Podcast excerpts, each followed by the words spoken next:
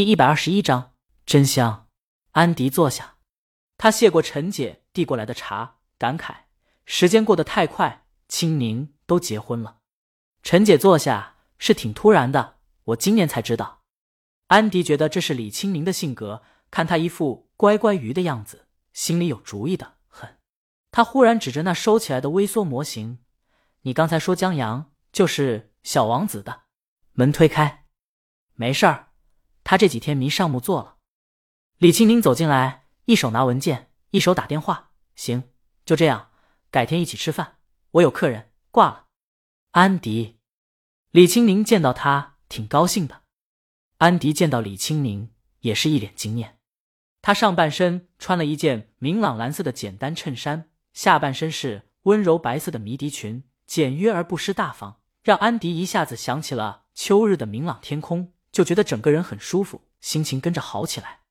俩人抱了抱，落座以后，陈姐提醒他微缩模型收到什么地方了，没怎么乱动。李青宁说没事儿，江阳已经把剧本写完，注册版权在三天前交给客户了，现在还在这儿摆着。是江阳觉得刚开始弄得太简陋，他现在一边学木作，一边在完善。何况就以江阳的眼神，今天早上眼睛扫过三次钥匙。就是没看见，更不用说记住这些东西了。李青宁有时候都佩服江阳视而不见的本事。既然提到了江阳，安迪就又继续刚才打断的话题。在得到肯定的答案后，他想着约个时间见江阳一面，他们好谈一谈。他觉得《小王子》这本书的版权开发前景很多，无论是数字版权、有声版权、动漫、电影、舞台剧等等。他们公司有丰富的版权开发经验，李青宁说他们谈就行了。江阳不擅长这个，他提到合同就头疼，因为对于他这种粗心的人而言，合同必须小心，这让他们就得逼着自己耐下心死抠字眼。要是稍微带点强迫症，合同上金额的几个零都要掰着手指头数好几遍，然后再去搜一搜大小写的对不对，究竟用圆还是圆？就这最后还没有信心保证能写对。江阳觉得自己还是更喜欢没那么太拘束的活儿。他从李清明办公室离开后，到张震大爷这儿学木做来了，正在制作他记忆中的小王子。这次对地下交通站的尝试，让他知道不一定头疼才能回忆起来，只要在一些场景下不断的打磨记忆，时间久了也能记起来。只是让张老爷子制作还不够还原，他觉得还是自己动手更还原一些。有时候语言这东西。看似描述自己说的，可在别人听来，脑海里浮现的就是另外一个模样。就像说帅，有的人脑海里浮现的是胡歌，有的人浮现的是彭于晏。就像现在看到“帅”这个字的人，浮现的都是自己的脸。所以有些东西还得学会自己动手。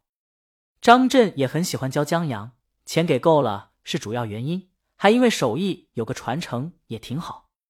周浩今天跟过来了。他把短片后期制作完成，交给花样流年客户了。本来打算在家好好休息一下的，可少了江阳带，他打游戏菜的让人骂。虽然他也激情互喷，不过想到自己妈还在，为了积德，他还是选择出来跟着江阳转一转，看江阳在忙什么。木作他是不感兴趣的，不过这小院有意思。他坐在小院里，同串羊肉串的张大卫聊天，张大卫的女儿也来了。坐在张震旁边的桌子上写作业，时不时的叹一口气。张震终于忍不住：“竹子，叹什么气呢？哪道题不会，让你江阳哥教你。”张竹，江阳不得不说，他们这名字起的，让孩子在学校的如履薄冰，一不小心得罪什么人，外号就传出来了。不过张竹这初三的题，他还是会的。当年他也是学霸，考上了重点高中。可惜不给他施展智商的机会，同学没认全呢，就车送大三了。幸好破学校好毕业。他凑过去让我瞅瞅。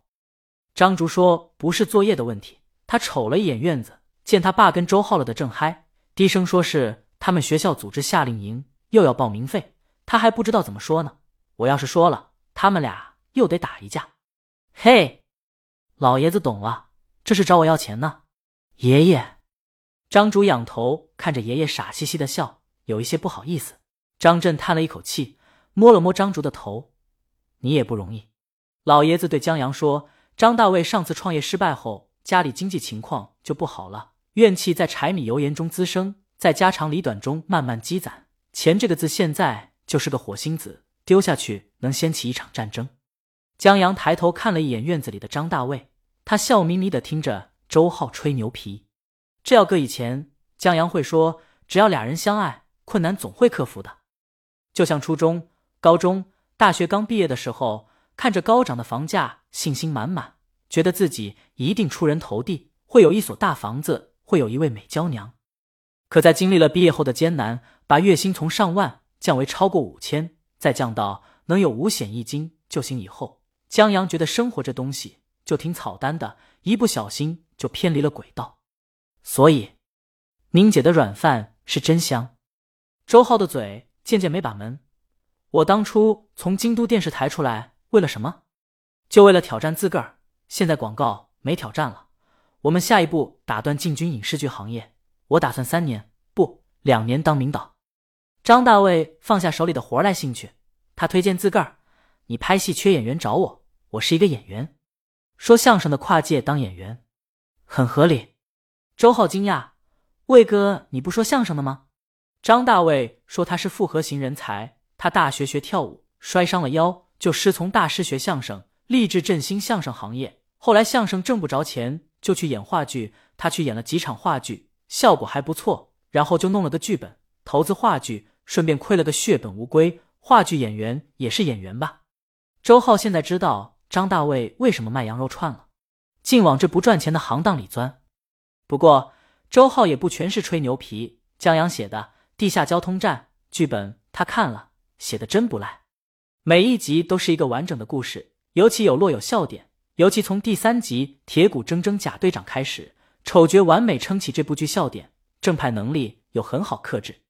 难为可贵的是，这个剧本很细节，由此对丑角黑出了层次感。周浩即便不知道贾队长的盛世美颜，也知道这台词塑造的是个史诗级的汉奸，让人不觉是抗日神剧。周浩现在已经在尝试着写脚本了。他估摸着，这剧本就算那什么城市电视台不拍，迟早也会拍。既然投资不大，大魔王又不是差钱的主，没道理把一个写出来的好剧本摆着吃灰。他答应下来，行，魏哥，没问题。本章完。